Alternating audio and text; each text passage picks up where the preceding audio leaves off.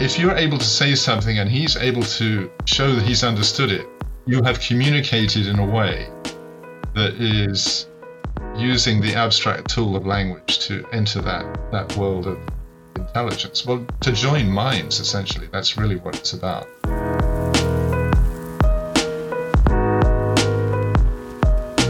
Hey guys, I'm Eric Olson, and welcome to another episode of the Synapse series on Science Centric. Synapse is our signature discussion series where we have thought provoking discussions with scientists, journalists, authors, and other thought leaders. But before we dive in, a couple of quick reminders. One, you can help keep this series going by rating this episode or writing us a review on whichever platform you're listening on. We're on iTunes, Spotify, Stitcher, and pretty much all the major platforms. And number two, you can help support us directly through Patreon. We have a couple of nice benefits over there, including early access to new episodes, ad-free episodes, and a monthly patrons-only Q&A with me where you can suggest new show topics or guests. Check out the show notes or visit sciencecentric.com slash support for more info. Simon Prentice, welcome to the show. Thanks so much for coming on and for, for getting in touch um, it's awesome to have you here, and I think we're very lucky to to have you here. Well, thank you for inviting me. awesome. Um, so, I I typically have you know I, I typically write this intro for guests, but I had a great idea from from a viewer that's like you know, you should just let the guests introduce themselves. so oh, I think God. we'll I think we'll do that here. Um, so maybe you could just tell the listeners and viewers a little bit about yourself, your background, and um, how you okay. how you became a book author. All right. Well, that's that could be potentially a long story, but um, I guess may, uh, the way into that would be to say that I've, I've always been since my late teens. I've always been interested in in other cultures and just sort of different ways of thinking about the world and mainly due to a dissatisfaction with my own, I think. And uh, so I sort of traveled quite a bit in my youth, um, mainly in the Middle East and, and, and Europe. But then when I went to university, I wasn't really doing anything to do with languages particularly. I, I studied literature and language, and then I became involved in, in a martial art called Aikido, which you may or may not know. Yes. Oh, um, oh yeah. Japanese. Yeah. Okay more of an art than a martial, as I as I like to say. if you see what I mean. Anyway, I decided I had to go to Japan, so I managed to wangle a way to get to Japan, and I spent. I originally thought I was going to be there for about a year, and then I realized that wouldn't even scratch the surface of it, and I began to learn the language to my surprise because I hadn't been a linguist at, at uh, school or university. And one thing led to another, and I ended up staying there eight years and qualifying as a, a translator and an interpreter. And then um, I came back to Europe and, based in London, started working as an interpreter and translator through many European countries and, and the Middle East and also in America and other places. I've traveled quite widely and seen a lot of cultures firsthand. And the overriding thing that really bothered me, I guess, was how self-centered everybody is in their own culture. They all become convinced that theirs is the best, and that everybody else is somehow substandard. And particularly in the English-speaking world, we're so kind of it's not even dismissive; it's just plain flat ignorant of other cultures, right. and we sort of kind of treat somebody who doesn't speak English properly as somehow mentally defective and you know this is this is different to other cultures where if you, because of the dominance of English, if you make the effort to speak their language, they're generally very happy that you do that. With it's a very sort of one-sided position that the English-speaking world takes. But nonetheless, and notwithstanding, each culture does have this secret belief that it is somehow really special and has these really special things that no other culture has. so I kind of started, the idea was to write a book that would look at those cultural issues. Yeah. And why it is we end up in those sort of kind of rather um, blinkered positions. And then, because I'm more, obviously a linguist, I became more interested in, in the nature of, of language and words. And I, I discovered that really nobody knows. You know, that language is a bit of a mystery. We all know that language is the Yeah. one thing that distinguishes us, but we don't really know why. And uh, so I started researching that, and then I ran into a piece of research that kind of opened a door for me when I realized that that the number of sounds that we use when we speak, you know, what normally people think of as, vowels and consonants, or the, the pros call phonemes, you know, that these these are um, different numbers for different languages, and not only that, they can get quite small. You know, the further away you get from Africa down into the the jungles of South America, people are only using 11 phonemes, right? Now, Yeah. in, English, it's something like 44, and in other languages, it's even higher than that. And a So- phoneme, a phoneme is basically like the most basic sound that we make, right? It's like a, yes, it would be a, yes, you know, a puh sound or a duh sound or, and Yeah. you know, anything that was. that's right. Yeah. I mean, it's kind of what we think of as vowels and consonants. It's like a gener- generic word for all the sounds that we use. And Yeah. People who don't really think about language very much don't really know that, but actually we are using a very limited number of sounds. It's just everything we're saying can be diced down into those Yeah. small number of sounds. It's like numbers, really. You know, the numbers we have just 10 digits, and we can use those 10 digits to make any number we like. And words are the same, Well. So we let have. so let me jump in and and and Hmm. kind of bat, kind of highlight this point that that you're making, which is that. And by the way, uh, should mention the book is called "Speech: How Language Made Us Human." Um, if if, Yeah. if that hasn't been covered, um, which is your book that came out, I think about a year ago. Is that right? That's right. Yeah. Yeah. And I just issued an updated version. Yeah. So so so that you know the thing about language and and maybe the pod a podcast actually is the best uh, sort of vehicle for talking about language, but um, Hmm. I had that thought as we were as I was um, kind of getting ready to speak with you. Um, but but we're just we're born into it. We we learn language from such a young age, and it's so much a part of what we do that we just it's almost like a fish. I was thinking like a fish swimming in water. It's like you don't Yeah, totally. we didn't we never take that time to really think about well what are what are we actually doing because we we're so focused on the meaning of what we say but you know and it's that it's instantly Ow. translated but we don't think about like those little individual noises that, that we're making that somehow translate Absolutely into not. so i think that's what, really you're, what you're getting at there yeah Well, this, the really interesting thing about that to me is that even the professionals don't really think about that. Because, you know, humans have been thinking about, well, some humans have been thinking about language as far back as we have records, you know, in ancient Greece, obviously, but, you know, in India, it goes back. Grammar, people who studied grammar go back thousands of years. And it's all been about, well, how does this thing work? What are the rules that make Hmm. language work? And so moving into the modern age, you have Chomsky, who really took that to the nth degree and started applying computational techniques so that you've got these really complicated trees of, you know, recursive subclauses and all that stuff, and it, it gets very complex. But that's that's not the actual base of language. That's the kind of the superstructure, if you like. Yeah. When you drill down in it, what what is the really key thing that makes us different from other animals is the fact that we have lots of words. You know, I mean, words come before grammar. That Mhm. seems to be the thing that people somehow miss. mm, You know, words are taken for granted. And, you know, if you think if you speak another language, I don't know, but if you've ever tried to learn one, obviously you start with individual words. And only later on do you start to put the grammar together because you don't have enough words and, you know, to do it to begin with. right And the difference between what we do and what other animals do is that we have, because we put sounds together, we can make lots of words Mm. very easily. hmm Whereas most animals just make one noise like woof or moo or whatever they do. You know? And they haven't got much choice here. So it's not surprising they don't use grammar. And when people talk about what's the difference between animal communication and human language, they're usually talking about grammar. They say, well, they don't do grammar. But of course they don't do grammar. They haven't got words. It, it's, it's a much more basic thing than that. So that was really the, the starting point of my book was to point that out. It's just all we're doing is just like grunting at each other, but in a structured fashion. now, now I won't be able to continue talking. I mean, that's that's a little bit how you You're how too you, conscious of what you're doing.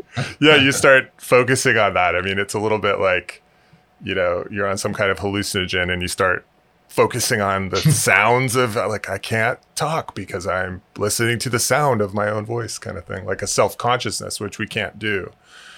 Um, which actually might that might actually be a good, you know, uh, that might be a, a segue into talking about language and and self and consciousness or or being you know I don't know if Mm. conscience Yeah. conscience conscious and self conscious are those related? trying Yeah. to think. Um, Self consciousness. yeah. I don't know. Mm. So, anyways, sorry, lost my train of thought. But um, so Well, I so so so you know, a major premise of your book is that that language is actually a, a construction uh, of our. It kind of constructs our consciousness. And one one Yeah. question I had for you about that is just you know, did your involvement in Japanese culture bring out that idea for you? Because I mean, to me, that sounds a lot like, uh, and and we actually have a bit of a connection here because I, I've studied uh, Chinese martial arts for a long time and, and been okay. I was doing Tai Chi, which is which is very kind of has a lot of the same, um, you know, uh, precepts that Aikido does, but but it's also heavily influenced by Taoism and Zen. And there's this idea that, Yeah. um, well, let me let me let me let you answer the question. But do do you think your involvement in Japanese culture, um, you know, con- contributed to this to this idea that you're putting forward in the book that that language actually is our conscious Bring- consciousness? Yes. consciousness. Okay. Yeah. Well, there's there's two parts to that. Maybe first of all, yes, I think so. I think certainly my my practice of Zen, not that it was hugely deep, but as a sort of you know ancillary to doing Aikido, you kind of get into that, and you know meditation. Zen meditation is as much as anything sort of trying to shut off the stream of words that's going through your head, to stop the thoughts that are coming through, and just sort of be be there. And uh, so once you do that, then you sort of realize that that you you have a huge amount of sensory information that's there that is often just obscured and blocked out by words because what we're doing now, I mean, we're talking to each other and I'm actually with you wherever you are somehow in my mind. I'm, I'm not in my own space here.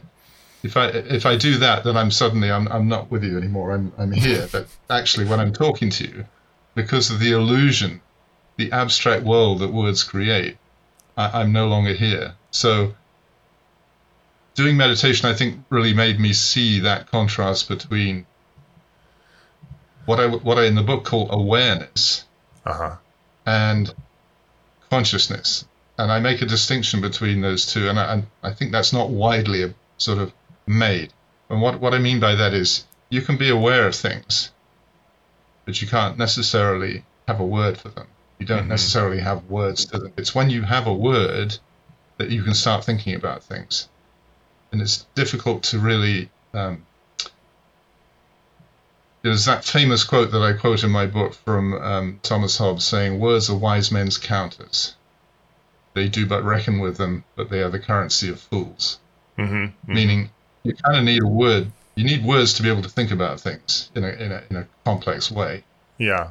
But if you get trapped in words, it's the currency of fools because actually, what you have, all you have, is is, is your awareness, and that's what all animals share.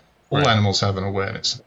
Probably even if one to go to the extreme, maybe even rust has awareness. You know, you've got iron and water come together, and they want to be together in the form of rust. Ah. Maybe they're aware of that at some level. Maybe there's a feeling that pulls them like that. That that's the real basic awareness right. but they don't have any means of bringing that to consciousness. Whereas we do, what language has done has allowed us to be aware that we are aware because we can put a noise that we agree means something and share that. And then once you've got that word, then you can use it to think. Sorry, I'm probably not explaining this very well. no, I I think I mean I I think yeah I think it comes back. It's a it's it makes sense if you, especially if you've read any Buddhism or you know Zen Buddhism or Taoism or anything like that. Yeah, it's this idea of the they think they call it the monkey mind. Um, is is the mm-hmm. phrase in Zen? It's this you know kind of chattering this voice that we're always, that's always going in our head and talking and labeling things and um, you know maybe Freud called it the ego. It's the you know mm-hmm. and the, and the id is more of our just raw awareness or you know yeah. drives that we can't really name. Um, but you know in Buddhism or Taoism, you meditate to quiet that chattering monkey mind and just go into pure awareness.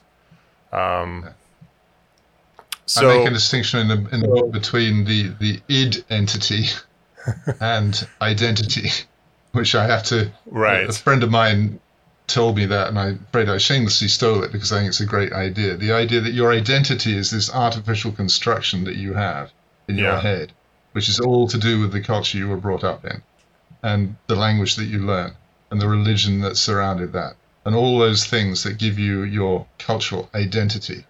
But nested inside that is this the id, the id entity that, wants to break out and doesn't, doesn't like really being trapped in this sort of cultural armor. Yeah. And it's it's that's kind of a different way of saying what you're saying, really. Yeah. You know. So the purpose of meditation is. Yeah. I just wanted to take a moment to thank the sponsor of this episode, FlowSpark Media. So, FlowSpark Media is the video based media company that I founded in 2018. In addition to producing freely available series like the one you're listening to, we also help science and technology focused organizations to develop, create, and manage their video projects. Our clients range from major scientific publishers to space telecom companies to STEM focused educational programs head over to flowspark.com slash creative to find out how we can help you with your next project. Now back to the show. So so Reconnect. this this idea that you're that you're putting forward is that uh, if I understand it, that that language uh, is a great is this great tool uh, that that humans developed um, that can do all these great things, but then we're also sort of trapped by it. So, how are how are how are we trapped by language? Okay. What are well, the, what are the traps that we can okay. fall into? Well, the traps are the answers to the questions that we have. The I, I the, the way the book is structured is that I look at first of all explain how we come to have be able to do this the trick of language that we were just talking about putting yeah. sounds together so then that allows you to have a conversation. So obviously the kind of the first set of conversations you start to have is how are we going to do things here? What what what are the ways we're going to if you and I are going to sort of set up some kind of life together, we're going to have to make some practical decisions about how you do things. So that means discussing it and coming up with answers, and you come to those answers. And most of the time, those answers will just be things you happen to discover along the way, and maybe a way to make fire, or you know, best way to arrange things in your life. And I talk about just things like dividing time. How are we going to talk about time? Things like that. You know, I mean, it's very. Uh, there's a lot of very practical things that soon come up once once you have language as opposed to having no language. You know, right. no animals can talk about right. time because they don't have the words to. You know, they can't say, you know, I'll I'll zoom with you next Wednesday at six o'clock. That's not going to happen because too many questions involved that they haven't answered. So, so you get a whole set of decisions that you and I have made, our little culture, and other people will come to other decisions about how they're going to do it. Maybe.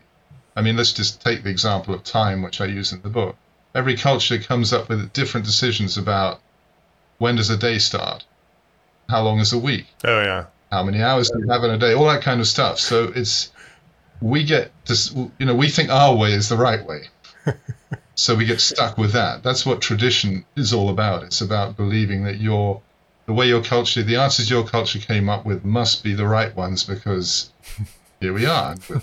we will learn. So that that's the first trap. It's the in a, in a sense, it's the answer to the question how. Once you can start asking the question how, you got to answer it, and the answer can become a trap. And likewise, the next question, sort of big question that comes along, is why. Right. Why? Why? Why are we here? What's What's going on? What you know? And and in a sense, religion is is the first answer to the question, why? Because there's a whole set of stories that get told. Yeah. And you know, right through. Go on. Well, let's let's dwell in how a little bit here. Um, okay. So so one one thing that I um, I think that a lot of actually Americans take great pleasure in is is noticing all the little differences between uh, British English and American English. They're both English, and to yeah. to be fair, the English invented English. Okay, so you may have a well, bit more of a. We, we, we stole it from other people. That's, that's, that's well, that's that's that's a, that's true. That's a whole other can of worms. Um, but mm. but it's it's it's almost like being a bit. It's almost like you feel like it's a bit of a parallel universe when you're when you're comparing all these things. You're like, how could you? I remember going to the to the grocery store, uh, and I worked with uh, I worked for Nature Publishing, which is based in the UK. So most a lot of my colleagues were were British, and you know I I was right. over there, and we went to the grocery store, and we're talking about the um the the woman I was with. She was talking about the trolley. Oh, and you get the trolley for the to pick up groceries, uh, you know, uh, and and here we call it grocery cart. We don't call it a trolley. I thought, you know, it's just so it's so funny, but like as you're saying, there's there's no real. Is there any benefit to calling one versus the other? You know, I mean, you, you should try taking a deep dive into another language because that that confusion that you're talking about is multiplied in so many different dimensions. It's like, oh my god, you know, it's it's yeah it's it's a wonderful experience. Just on trolley, I can't help mentioning this, but that is the current term of abuse for our prime minister. Trolley. He's referred to as a trolley because you know you go into a, a shopping mall and you take a cart. Uh-huh. in the American sense. Yeah. And you know, one of the wheels is weird and it just won't go in the direction that it want you want it to go in. Right. So that is the current term of abuse for our wonderful prime minister, and it's very true. Trolley but clearly hasn't got over the pond yeah. because nobody would understand it in America. And and we do have that word. We do have trolley, but we when we it refers to a like a streetcar that you would ride on, yeah. like a cable That's car right. in, in which San we, Francisco. We call a tram. Yes, yes. We call that a tram. Yeah. so it's like I it's I don't know. I just find that really fun and, and entertaining to to comp, well, you know compare and then those this, things. Then this, ra- this this whole thing ratchets up then because you know the next stage is is why, as I was saying. So you yeah. get your religion, your little religion, you know. And I I just read this wonderful thing that uh, uh who was it? I remember what it was. Um, oh yeah, a book by Matt Ridley, who's a an interesting character. Anyway, he said that there's there's this fantastic. Well, you, I'm sure you know it on the Sistine Chapel in Rome. This portrait by Michelangelo showing God creating man. It's like God and, and Adam are touching fingers. It's, it's, it's, a very sort of dramatic image. And it's always taken oh, to yeah. mean, yeah, that this is the moment that God created man. And he suggests in the book that actually, no, it's the other way around. Because anybody who has any sense of the history of religion must know that there are so many different options here that none of them can be right. And actually, the truth is that Adam is creating man. And if you look at that picture again and think of it that way around, that actually Adam touching God's finger is creating God. Right. It, it, it opens up a whole different universe. right. Um, but my point is there that, that you know the really the next set of things that we get trapped by, going back to your question about how does language trap us? Yeah. Is that set of questions? You know, what what's the answer to why we're here? Because everybody has a different solution to that. And well, it might just be that your version is right, but the other logical solution is that they're all wrong. yeah, I I mean, yeah, that's uh, yeah, I could see how that's that's certainly a trap. Um, so moving on from that, then the question becomes: How do you how do you where does lang what do you do about this? What do you do about the fact that you're saying you know cart and I'm saying trolley, or you know yeah. you're measuring things in miles and I'm using kilometers? or, or, or, or, all these things. And you, you say, well, your God made the universe, and I'm saying, no, my God did. How do you how do you deal with that? And and the answer, which is really to the point of science centric, is is science. The yes. scientific approach, right, is the one where you leap o- over all those things and you come together at, at a higher level, where you're actually able to apply a scientific method, which is really just logic mm-hmm. and really just sort of kind of putting all the arguments together and seeing how they stack up. And, and that's you know that is the great joy of language is is sort of being able to use it as a tool to bring you closer to a an understanding of what's going on basically i suppose. Yeah i one thing i just wanted to bring up was that reading your book um, and and I read a review of it, and one of the things the review said was it's kind of in the tradition of uh, the the book, which I absolutely adore, which is Guns, Germs, and Steel uh, by Jared Diamond, and yeah. also uh, Sapiens, which I actually didn't. Fi- I haven't finished that, but I started reading it. But it's it's like language is so fundamental to everything that we do that it really like constructs our entire culture um, right? I mean, this is this is how we get this complexity of culture because religion is actually can be very complex. Theology can be very complex. Yeah. Um, very. Science, of course, is very complex. It involves logic and everything. Um, so, um, I'm not sure where I'm going with this, but I, okay. uh, well, I, I, I think it's I, I think your you, book you is, has a very very large scope. So in, in some ways, it's you know it's a it's kind of a history of of the of humanity and and our relationship with language, yeah. and then it's you know all all the things that we do really have this relationship with language. I mean that's that's really right. I mean that's that's why the yeah the subtitle. I mean it's called speech and speech with an exclamation mark. So it's not really about just about speech. It's it's about how how how we get to be how we are. I mean, the, the subtitle is the thing. How right. language made us human. Yeah. Because any species, what I'm trying to say is that any species that was able to talk or share information, yeah, detailed information in the way that language allows us to do, is going to run up against these questions. And it's the fact that we were able to do that that turns us into what we are. I mean, every culture has a culture, you know, and has a religion, of some form or more than one religion, right. and has an identity, and all these things are a necessary consequence of language. And then over and above that, if we're lucky, we get some science that allows us to kind of sort out the the truth from the the not truth, you know, right, the fact right, from the fantasy. Right. That's that's the hope behind it, and and then that has consequences in turn because the technology then grows and that allows us to connect up in ways that, that we never could. I mean, you know, just what we're doing now is a is a is a miracle of technology. From you know, when I was a kid, oh right, oh yeah, we could be doing it, just insane. Oh yeah, even so, even from when even I was, we have, was a kid, and I'm, a, I think a bit younger. But yeah, yeah. I mean, it's un, unfathomable, I mean, really. Yeah.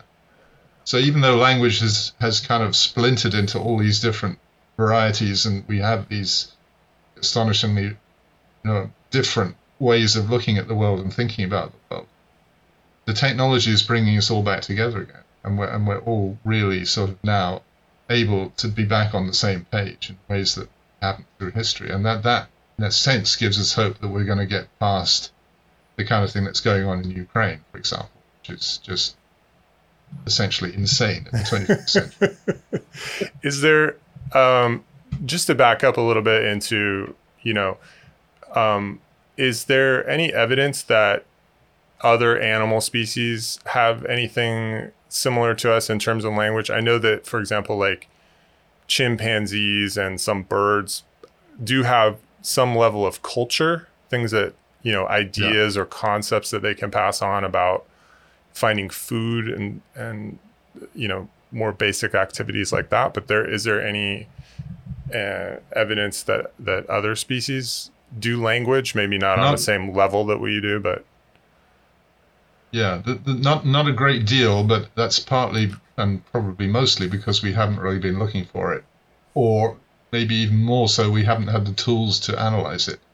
And uh, I think it's now there's just recently been some uh, very interesting research published about chimpanzees and showing that even though we previously thought they could only make a very limited number of noises, they've shown that there's uh, up to about 400 words. They call them words. I mean, they by which they mean putting noises together to allow them to increase their vocabulary, mm-hmm. just like numbers.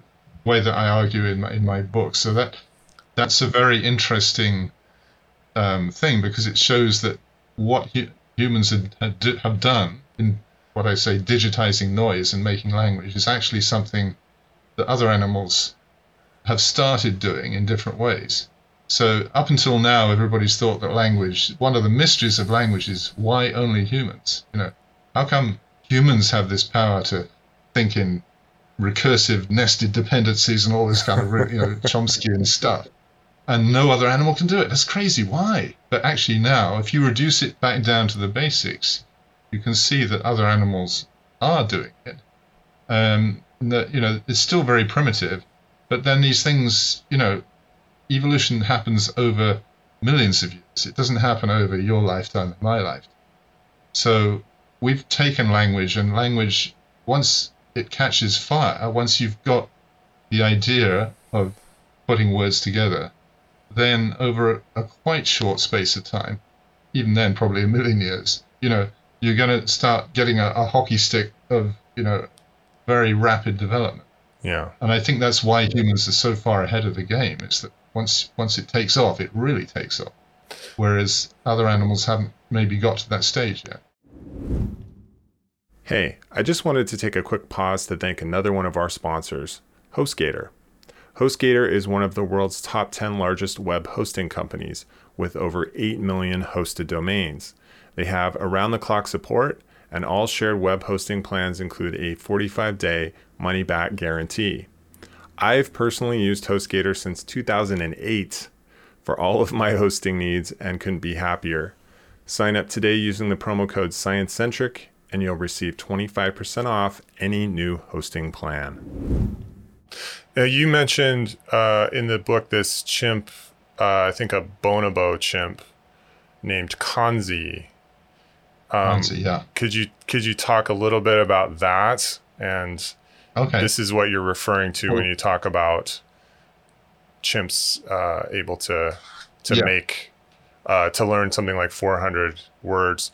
And you yeah. you said something interesting about this this chimp that it sort of ceased to be a bonobo once it started to yes. learn language. So what what do you mean by that exactly? What I meant by that was that um, well, the interesting thing about uh, they've tried for many years, going back to the, the 30s, to, to teach language to, to the great apes, mainly chimps, but also gorillas and, and other animals, and they've never really had much success with it. They, they've uh, um, they've you know managed to teach them some sign language, and, and but they never really kind of got it to the point where they felt that they'd been able to grasp it. Now, Kanzi's mother was one of the subjects of these experiments, and they were trying to teach her words, and she was having a lot of trouble. Uh, and then it, I think I think when she was selected, that's what it was. When she was selected for the research, they didn't know she was pregnant, but they just sort of started into it, and they realized that she was pregnant, so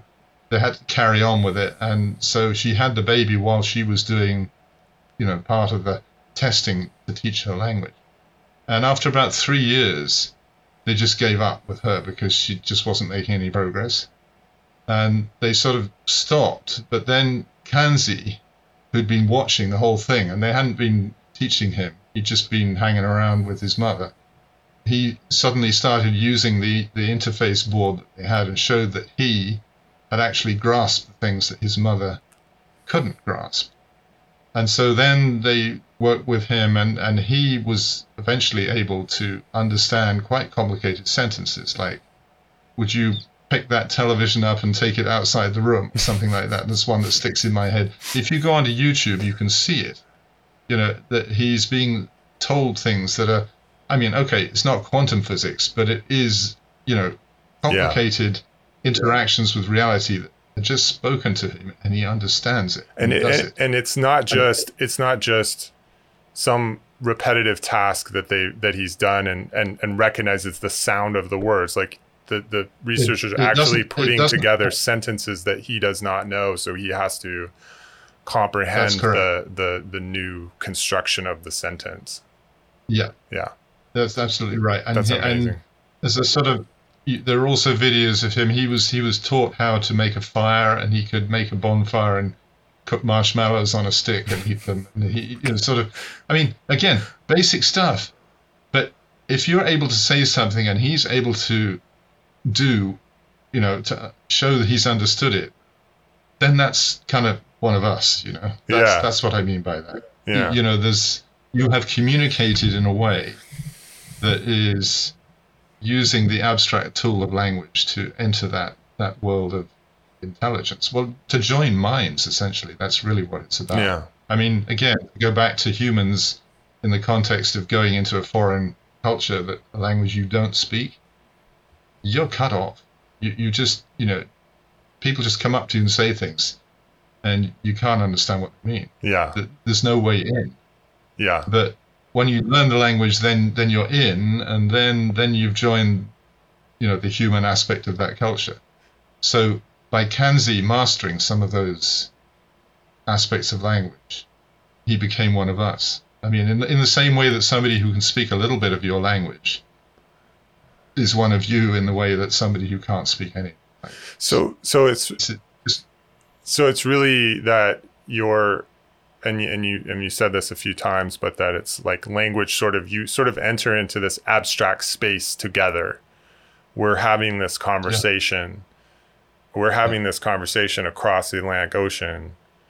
We're inhabiting this space, which of course is supported by you know technology and video and all of that. So we do yeah. have some nonverbal uh, communication going on, but but we're we're inhabiting. If we were on the phone, especially, and we didn't couldn't see each other, we'd be inhabiting this verbal sort of yeah. mental world that's that's yeah. sort of separated from our actual awareness right? I mean that's that's like, that's such I a mean, cool way to think about it actually. I, I think that's fascinating. In, in, the, in the book I, I talk about language being our, our, or books for example being our first form of television. You know because mm-hmm. if you have a good book a novel you're reading it you go totally into it and in your head you're seeing it all. Sort of it's just like television. And you know when it's a book, you go, oh yeah, well it's a book, but actually we're doing it just all the time with language. Yeah. I'm I'm I'm giving you ideas and you're bouncing back ideas to me, and we're in that sort of conceptual world of sharing yeah, an abstract space uh, and, and being able to then sort of move within it by manipulating sound. It's the most incredible thing. Yeah. And as you said at the beginning, we're completely unaware of it. you know, because once you're in it, you don't realize. Well, I'm I'm a Star, Star Trek uh, Star Trek fan, so I'm going to start oh. calling oh. it calling it subspace because that sounds like a. It, it reminds me of that. It's like we're having this. There's this channel of communication that um, so this, yeah. so this, so yeah. this chimp. I, I mean, this is just fascinating. So this chimp learns our language, and now that chimp is sort of inhabiting that with his caretakers, uh, or yes, you know, these researchers. Um, so I, my question about and that. He, he, also, by the way, just by the way, very quickly, he also taught his uh, sister because he learned some sign language, and they, they, yeah, right. and again, this is very primitive, but the but the point, the bigger point is, which I also make in the book, that it's not that other animals aren't intelligent. They are intelligent, but they don't have a way to share that intelligence. So they're kind of cut off in their own in their own worlds. Mm-hmm. Now, one of the issues about the evolution of the human is that we have these big brains, that seem to be too big for us. I mean, in terms of other animals, you know, where our brains are three times bigger than a chimpanzee in terms of, you know, brain body ratios. So conventionally, the thinking in, in linguistic circles is that, and even in Sapiens, you may remember at the beginning of Sapiens, he, he repeats it, is that so you know our brains just got bigger and then one day they were ready for language and we were so we were able to speak. You know there was a conceptual revolution whatever that means and we were one day able to speak. So okay uh, why did our brains get bigger? Um oh, i don't know. Maybe well they just did you know.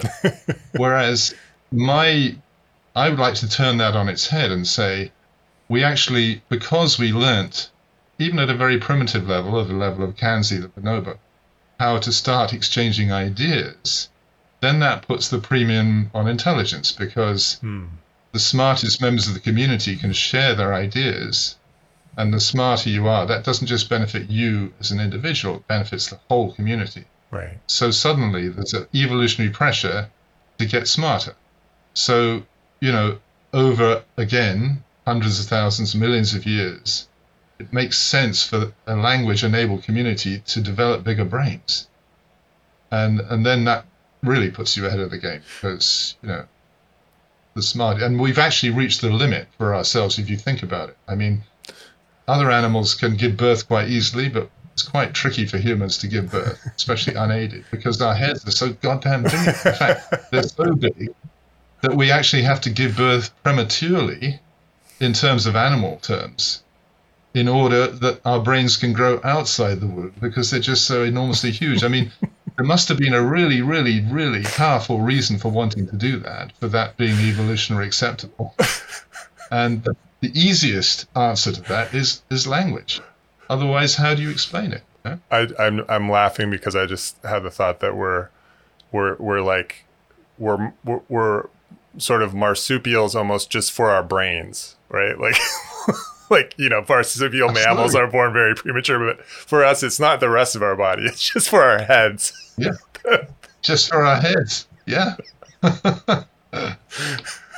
Because you know again as i the point i make in the book is that you know it, we went from being really powerful i mean a chimpanzee a male chimpanzee is a pretty mean bastard. Oh yeah. If you were with a hungry chimp having a fighting over something he, he'd eat you you know? There's oh, yeah. no way that an unarmed human could fight with a chimpanzee. They're incredibly so strong. How come?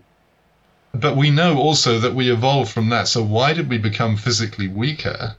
Why is that environmentally? Uh, sorry, yes, it's um, evolutionary. Sort of a smart strategy, unless we had something to compensate for it. Yeah. Well, if we had language and we were able to work together in groups and plan strategies and hunt and do things using a credible ability to communicate in the abstract world, then you wouldn't need to be individually strong because right. you know you, you, it would be better to put the effort into having a smarter brain. That's kind of what seems to have happened.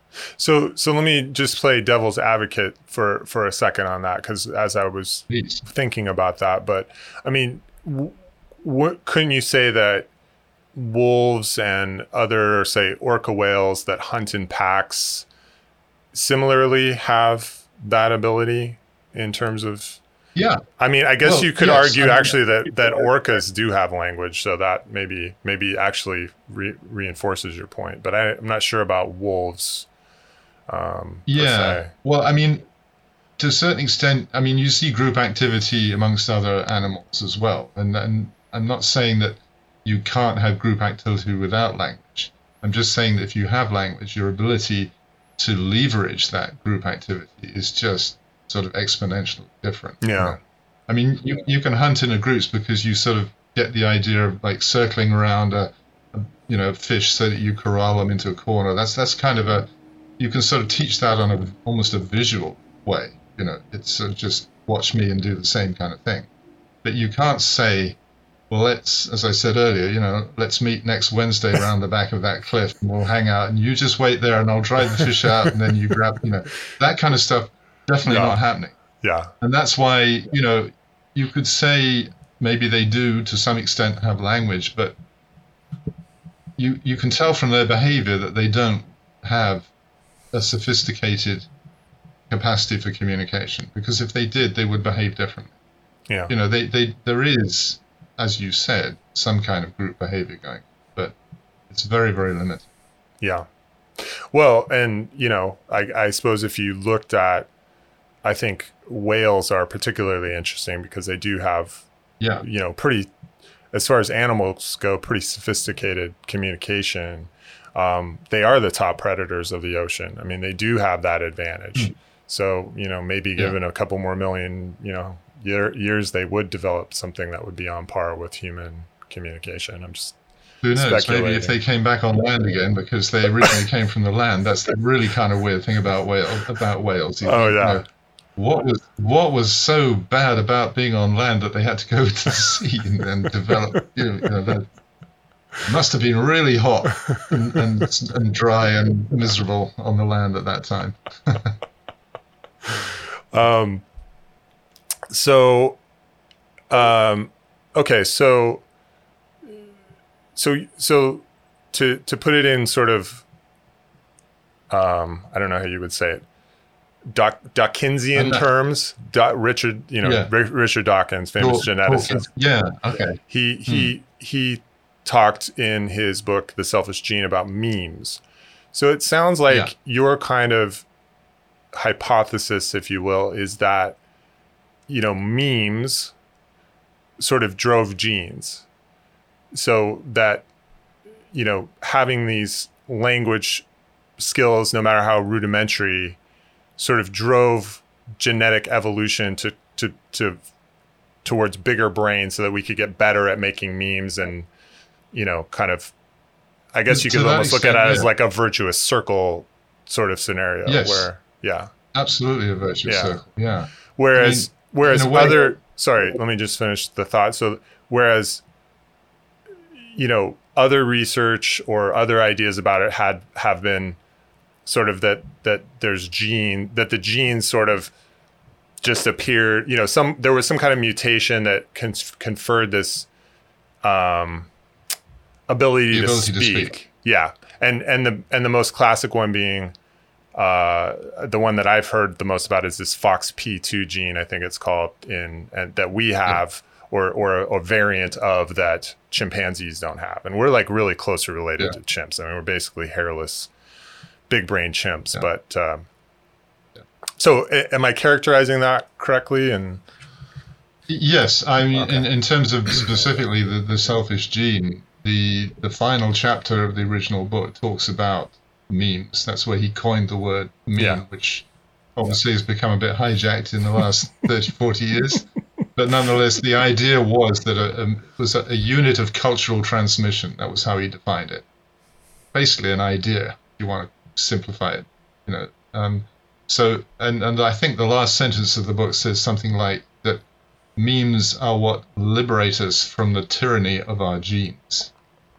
Because the whole notion of the selfish gene is that basically, you know, we're just vehicles for genes, and genes genes are just sort of doing their thing, and it's all about survival, and we have to be the vehicle for that, which is plausible, you know, explanation for most of nature. However, humans are different. Why are they different? Well, as he says right at the end of the book, it's about memes. So, in a sense, my book is just an expanded version of that last chapter. Yeah, yeah, And yeah. in fact, I sent him a, I sent him a copy of my book with that uh, explanation, and he was kind enough to read it and, and, and said nice things about it. So um, I guess you know, in terms of Dawk- Dawkinsian point of view, um, I got the right picture. That's great. But it's so, because it is. It's it's like okay, so if memes were what liberated us from the tyranny of our genes, then what does that mean? You know, what is Mhm. that trajectory? I mean, going back to uh, you know, guns, germs, and steel. You know, Yeah, which is a fantastic book that looks at. I mean, uh, what what is he? His initial question is, why do the white men have all the cargo and us black brown folks have have none? That's his kind of framing question.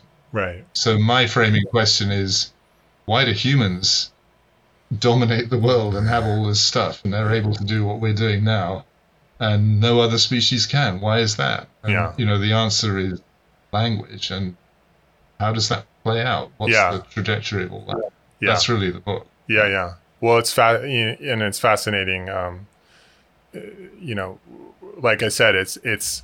I would say it's in the camp of those books because it's it's it's breadth it, because of its breadth because you're going into, you know, science and and religion and technology. I mean, all of those things are connected to language. So, um, I think mm.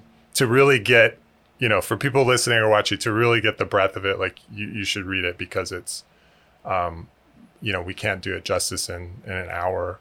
Um, hmm. And one thing I did, on, yeah, on, go ahead. Go on. I was just going to say about about Sapiens that uh, because you know that's another big broad brush book that looks at sort of you know the historical evolution from a sort of history perspective, but he hardly mentions language at all. He does mm. talk hmm. about you know the big concepts that unite us, but he hardly mentions it. Uh, and as I said earlier, he talks about you know the conceptual revolution that happened. Somehow something happened, and we could do grammar. Great. Okay. I mean that's like page one. No further discussion. And the thing that really uh, sort of struck me is that when he comes to talking, because he talks about the agricultural revolution as the second one. Fair enough. Nobody disagrees with that and then the scientific revolution. And his explanation for the scientific revolution is that essentially one day we, we woke up and realized that we were ignorant. Yeah. And it's like, well, yes, I'm sure that could be so, but it actually happened to coincide with printing. You know, the scientific revolution and printing in the West, in Europe, happened at the same time. So basically, you're going from a situation where there were 30,000 books in the whole of Europe and that doesn't mean 30,000 different books, that means 30,000 just physical books right. in 1450. And by 1500, you've got 10 million books. So suddenly, the dissemination of information, you know, even the very simple but the important early Greek understanding of the universe suddenly spread out for a vast number of people. And by coincidence, you get a scientific revolution. I think it was probably a lot to do with printing, you know. yeah, that's that's which is an extension of language. I think that's one thing that um, a bit of a tangent, but I I do think that we tend to, for some reason, discount technology in the in the growth or change in culture. So the one I always come back that I always think about and and people it seems like people just discount it or forget it is is the birth control pill um, was hmm. huge mm. was huge, in terms of changing you know interactions between men and women and possibilities for women and you concerns and yeah. everything and changed our culture so dramatically and that happened you know maybe what 50 years ago 50 60 years ago 60, 60 years ago yeah yeah and it's mm. like that was a fundamental change in in our culture and and we've like forgotten that that happened and that it was you know absolutely and for some reason yeah. we discount those things and we think that the culture just would have evolved anyways but that's just not how it works um, they they they co-evolve and, and the together. mother yeah and the mother lode of that technology is language right you know? right because, because it is a technology but as you said right at the beginning it's like a fish in water we just don't even see it you know yeah. just sucked into it and it's it's not it's invisible. Unless you happen to run into another language and then suddenly it's like oh what's going on? Oh there's something wrong with them. You know, that's kind of the, the way it goes. That's not a trolley that's a grocery cart. What's wrong with you? Yeah what's wrong with you. Exactly exactly. Sorry for the interruption. I swear i swear this is the last one I just wanted to tell you about the reading room that we have set up over at sciencecentric.com. It's a page dedicated to cool science and nature books, many of them written by authors who have appeared on this show. Any book you purchase through the links on the page directly supports the podcast and the other amazing projects we have in the works. The nice thing is, there's no additional cost to you. So, if you'd like to see a nice collection of science books uh, that you can purchase, head over to sciencecentric.com and check out our reading room. So, yeah, you have a whole section of the book talking about sex, drugs, and rock and roll um, yeah. as as a bit of an antidote to one of the traps of language uh, that we discussed a little bit, but maybe you could talk about that. And and I think Okay. you could probably throw, you know, Zen meditation in there as well. Um, but Okay. but what why why are sex, drugs, and rock and roll in your book aside from you know uh, It, sound, it sounds inter- good. some interests of yours? No, I'm just kidding. But oh no, please. um, but well, I just thought to myself. I mean, I my wife is Japanese, and uh, you know nowadays it's maybe not so uncommon for people to marry outside of their how should I put this racial type or, or, or whatever you know it's it's especially in America obviously it's, it's there's much more of a mixed community in New York you know especially so. Um, but when I was you know in my 20s and especially in the context of Japan it was a huge huge thing for my family to to deal with the idea that I was going to get married to a Japanese woman. It's like what's what's wrong? What's wrong with you? So um, and uh, you know as I as I say in the book if you if you fall in love across cultural religious or identity boundaries for you yourself you the feeling is you know you you know you're dealing with a fellow human here and there's there's the rest of it is just artificial Hmm. you know, it, it, it becomes very clear to you.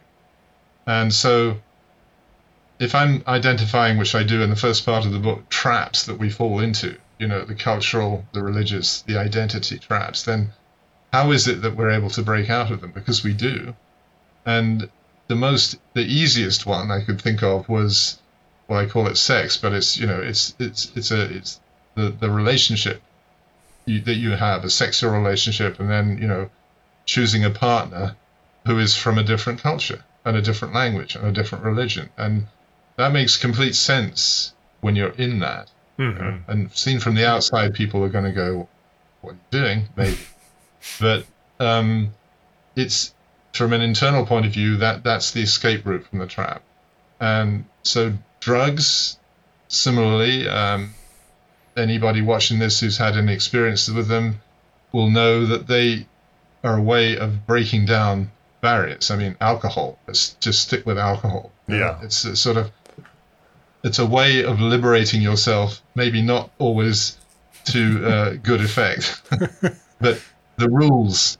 You know, culture, religion, identity, all these things. They're kind of rules that you learn as you grow up. You may Yeah. not realize that they're rules, but they're things that you've signed off on. And then whatever it is going on in the brain, uh, recreational drugs of all varieties have the capacity to make you question it or maybe ignore them. Yeah. So there's a sort of potential there also for realizing the artificiality of the of the traps that you're you're stuck in. Yeah. So I, I thought that was another interesting way, especially you know now and now you know now we're beginning once again to start looking at the therapeutic effects of psychedelic drugs. Uh, I really very much hope that this will continue because you know it's some of you know some of these things are intractable unless you have a way of pulling yourself out of yourself.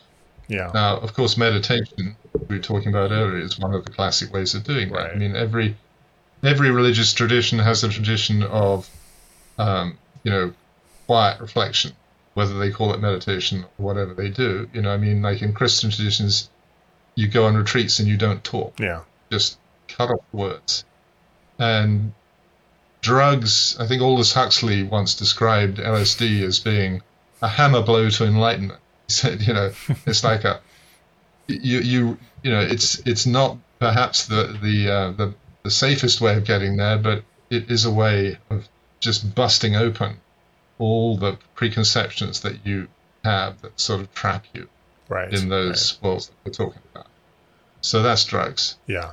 rock and roll i'm using that term very loosely to mean anything you get excited by you know so sport very much falls into that category i mean Right. look at what sport does in terms of uniting the world around something that personally i'm not that interested in but i you know it's sort of the idea of kicking a inflated pig's bladder around a pitch for 90 minutes seems to excite everybody and everybody can understand that. And they it, it brings you past those kind of cultural barriers yeah. that otherwise separate us so that's why i put those three things together in, in the center of the book for chapter five as as as you said antidotes. It's like how do we escape from, from the stuff? And um yeah, I mean, I, sports is kind of interesting because I was also going to mention that a lot of religious traditions have not only kind of quiet reflection or meditation, but they also have like ecstatic sort of participation mm. uh, that involves music or deprivation of yeah. the senses and and kind of tries yeah. to induce almost a hallucinogenic yeah. state in people that. Um, and sports, I think, could maybe be that kind of on par like with that for some people, you know, where you're just so focused well, and and put it put it in the bucket with beer, I think. but, yes, also con- also consumed why, in, in in tandem, but uh, yeah. Yeah, yeah, but I mean, why? So let's just stick with religions, though. I mean, it's sort of why do they all have, and why have they independently all evolved, evolved these these practices? It's because people have realized that they're they're trapped, and and they you know they want to to reach some kind of greater understanding of, of what they are. I mean, call it God, whatever you want to say. They want to be connected more deeply to the experience of reality, and the only way they can do that is to just shut down all the noise, yeah. you know, the monkey brain, the chatter, which is both visible in terms of language and invisible in terms of cultural assumptions and norms and, and everything. And mysticism yeah. in every religion takes you outside the, you know, the headline stories about, you know, in the Bible or the Quran or anything else. And it, it sort of tries to, to reach God directly. Yeah. I mean, it's interesting that it's interesting how religions have that sort of dualism because you know as you mm. as you talk about at length uh, in your book is you know religion can become very dogmatic and it's based in doctrine and words and you know uh, descriptions of things but then it also also has this kind of chaotic ecstatic um, you know mystical component to it and those seem to be yeah. so like at odds with each other in a way you know and one of the, well, you know you bring up that like you know sex drugs and rock and roll um are, are you know and and those those of the authorities are always trying to kind of clamp down on those because it, it does take people out of the that everyday experience and that cultural conformity. It makes you ask questions. Makes yeah. you ask questions basically. Yeah. Um but it seems like there's this duality um, in in that. And, and maybe it's because the, the religion is such a you know one it's contained the seeds of its it contains the seeds of its own destruction if you like i mean it's because it's such a an all you know encompassing doctrine about how to live follow the you know read the bible learn it by heart do what it says you know leviticus you know what is it, 10 pages of who you should or shouldn't be naked with and why, you know, and you just got to learn that and do it. And then some people realize that that's kind of, there's something else that they want to get in touch with. Yeah. Um, because it is an artificial constraint. I mean, it's, there's nothing about religion that, that comes with, you're not born religious. You have right. to learn to be religious. Right. You know, and so right. it's, it's a sort of a, a natural escape valve. I, I, I think of it. As, yeah, mysticism. So you know, or how, or, how if you know if it's if religion is a metaphor, you know, it's, it's sort of telling a set of stories and saying it's trying to say something. Well, that's what mysticism essentially is saying. Is that this is just a, a story, and, and the reality is actually behind that. It's a, it's a much larger thing, but most people don't have the time or the interest to uh, to do that, devote themselves to that or maybe also they can you know it's that if those experiences that are you know just kind of purely awareness experiences without thought are sort of contained within a religion, then that somehow makes them a bit safer. And like, well, that's part of this religious practice, and therefore, you know, you're still following the Yeah. the doctrine, and you know, but it's Yeah. but we're framing it within that instead of saying, Yeah. well, you should just question everything that you know about everything because you had this crazy LSD Yeah. trip or something, and we, you know, Yeah. that that's that, that that makes sense. I mean, I think it is it is a scary thing to to question everything, and and you Yeah. know that's what happens when people have a psychotic breakdown. So you know these Yeah. are these are not things that are easily messed with, but nonetheless, you know the for me, and then going back originally to why did I write the book, it was it was sort of looking at how come we are just really clashing over stuff that is common to us all. We've just kind of decided our own little world is right. And just can we back off a little bit and see that none of us are actually right? You Yes. know, we're all entitled to do what we like and enjoy ourselves. That's absolutely fine. But yeah, don't make it particularly don't make it a religious thing that says my god is right and yours is wrong and i'm going to fight you i mean that's just crazy that's absolutely mad yeah. I, I don't know if you're familiar with the philosopher. Um, he's kind of a new agey philosopher named Ken Wilber, but he had this great expression, which is um, that kind of underpinned his philosophy. He was doing another one of these kind of things where he was trying to trying to reconcile religion and science, but he said, not everybody can't be wrong all of the time, and it's like that idea that that you know what most people are probably wrong about like most of what they think that is they know, but they can't be wrong all of the time. So he his idea was well, we can take um, a little bit from every culture that they seem to be doing right and kind of reconcile Yeah. it. And I think that's a really cool Yeah. idea. Um, Yeah, and I, I kind of touch on that at the end of my chapter on religion, saying it's like, you know, it's very easy to laugh at religions if you're a sophisticated, hip, you know, urban kind of a person. You go, how could anybody be so stupid? But, you know, 80% of the world subscribes to some form, form of religion, Yeah. and there must be something within that that is delivering the goods for them. You know, Yeah. uh, It's sort of, you know, and, and, you know, maybe we haven't found the right way of, of characterizing it yet, but but there you know the sense of belonging to a greater thing than just yourself, I think is something that, that is innate to us and maybe is a property of consciousness that you know inheres throughout the universe if one wants to be Yeah. really grand about it. But um, you know these are one you, you shouldn't be uh, everybody should be allowed to find their own way. I think that's probably the thing. But on the other hand, you know, there are some things that are just plain stupid. Uh, maybe we ought to discuss those as well. yeah, I think I think that's my take on a lot of traditional practices is that we shouldn't throw the baby out with the bathwater. There's something there's probably something good there if people were doing this for a long time. If we can sort of separate the wheat from the chaff, then there's something there, but it's probably not going to be the same thing that is the exact doctrine that you know is written down. So um, Yeah. anyways, uh, that's probably probably a good place to stop. Um, I think we could talk about this. I think we could talk about this like We a couple could. more hours because it's fascinating and and it's encompasses so many different things. Um, but anyways, this has really been a pleasure to talk to you, and and I really enjoyed reading your book. Um, where can Thank you. people find uh, find you online, uh, interact with you, ask you questions? Any you know, wh- where are you in, Sure. in the in the uh, internet space? okay, well, I have a I have a Twitter account which is called Memes Over Genes.